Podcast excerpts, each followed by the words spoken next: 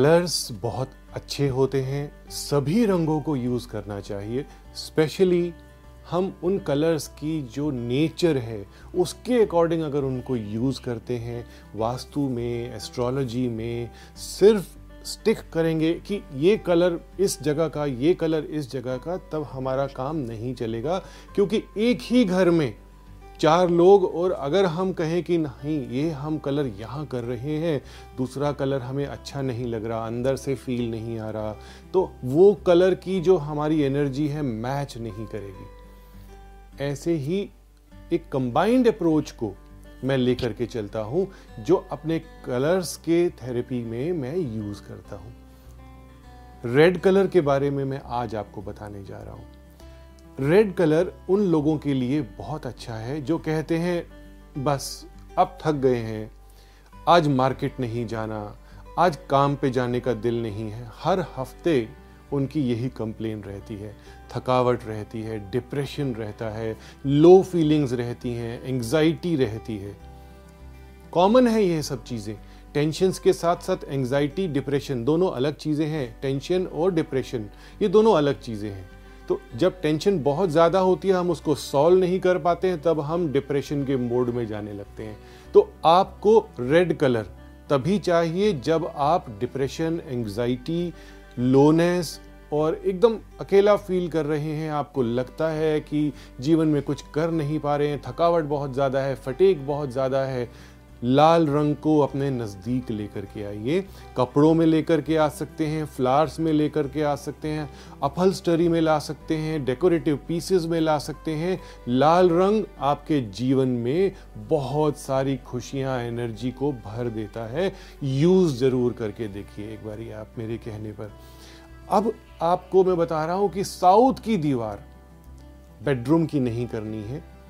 Living room में या कोई भी ऐसी जगह, साउथ की दीवार पर अगर प्योर रेड कलर करते हैं, tomato red colour, blood red colour, ये कलर्स बहुत ही एनर्जी लिए हुए होते हैं, फायरी होते हैं तो आपको लॉन्जिबिटी मिलती है, यानी कि बीमारियाँ दूर हो जाती हैं उम्र अच्छी हो जाती है, जितनी उम्र होती है, उसमें हेल्दी रहते हैं आप और उसे आराम से यूज़ कर सकते हैं, यानी कि खा पी सकते हैं आप।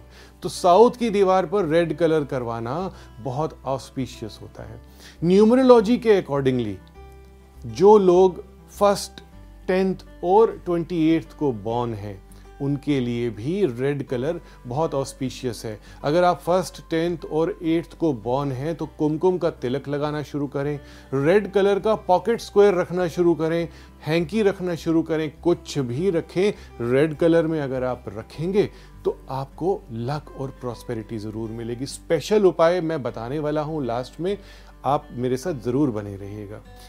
फोर्थ उपाय मैं आपको बताने जा रहा हूँ कि भगवान शिव, उमापति उनको अगर आप सिंदूर अर्पित करते हैं, रोली अर्पित करते हैं, रोली मिश्रित जल अर्पित करते हैं, जल में जैसे उनको जल अर्पित किया जाता है थोड़ी सी रोली अगर आप डाल देते हैं और उनके ऊपर अर्पित करते हैं, शिवलिंग पर चढ़ाते हैं तो आपको जीवन में बहुत मान सम्मान मिलेगा।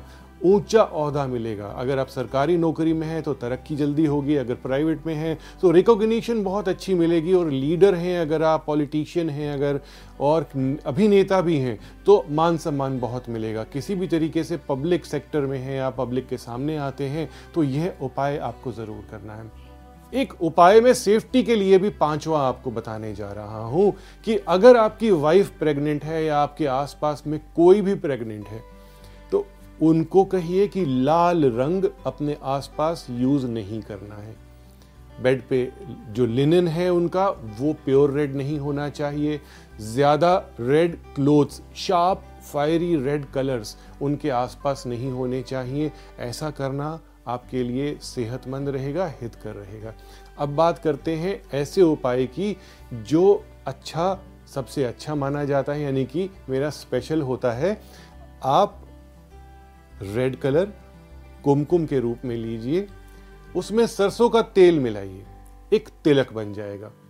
साउथ की दीवार पर उसको लगा दीजिए। अगर एक्सटीरियर साउथ है आपका, आपके घर की फेसिंग साउथ है, जो कि आप हमेशा घबराते हैं कि साउथ की दीवार है, हमारा वास्तु ठीक नहीं है दिमाग पे ज़ोर नहीं डालना, बहुत तिलक किसी भी दिन लगा देना है। डेली लगाएँगे तो अच्छा रहेगा। साउथ की दीवार फोर्टिफाई हो जाएगी, साउथ की दिशा फोर्टिफाई हो जाएगी। सरसों के तेल में कुमकुम मिला करके साउथ पे आपने तिलक करना है।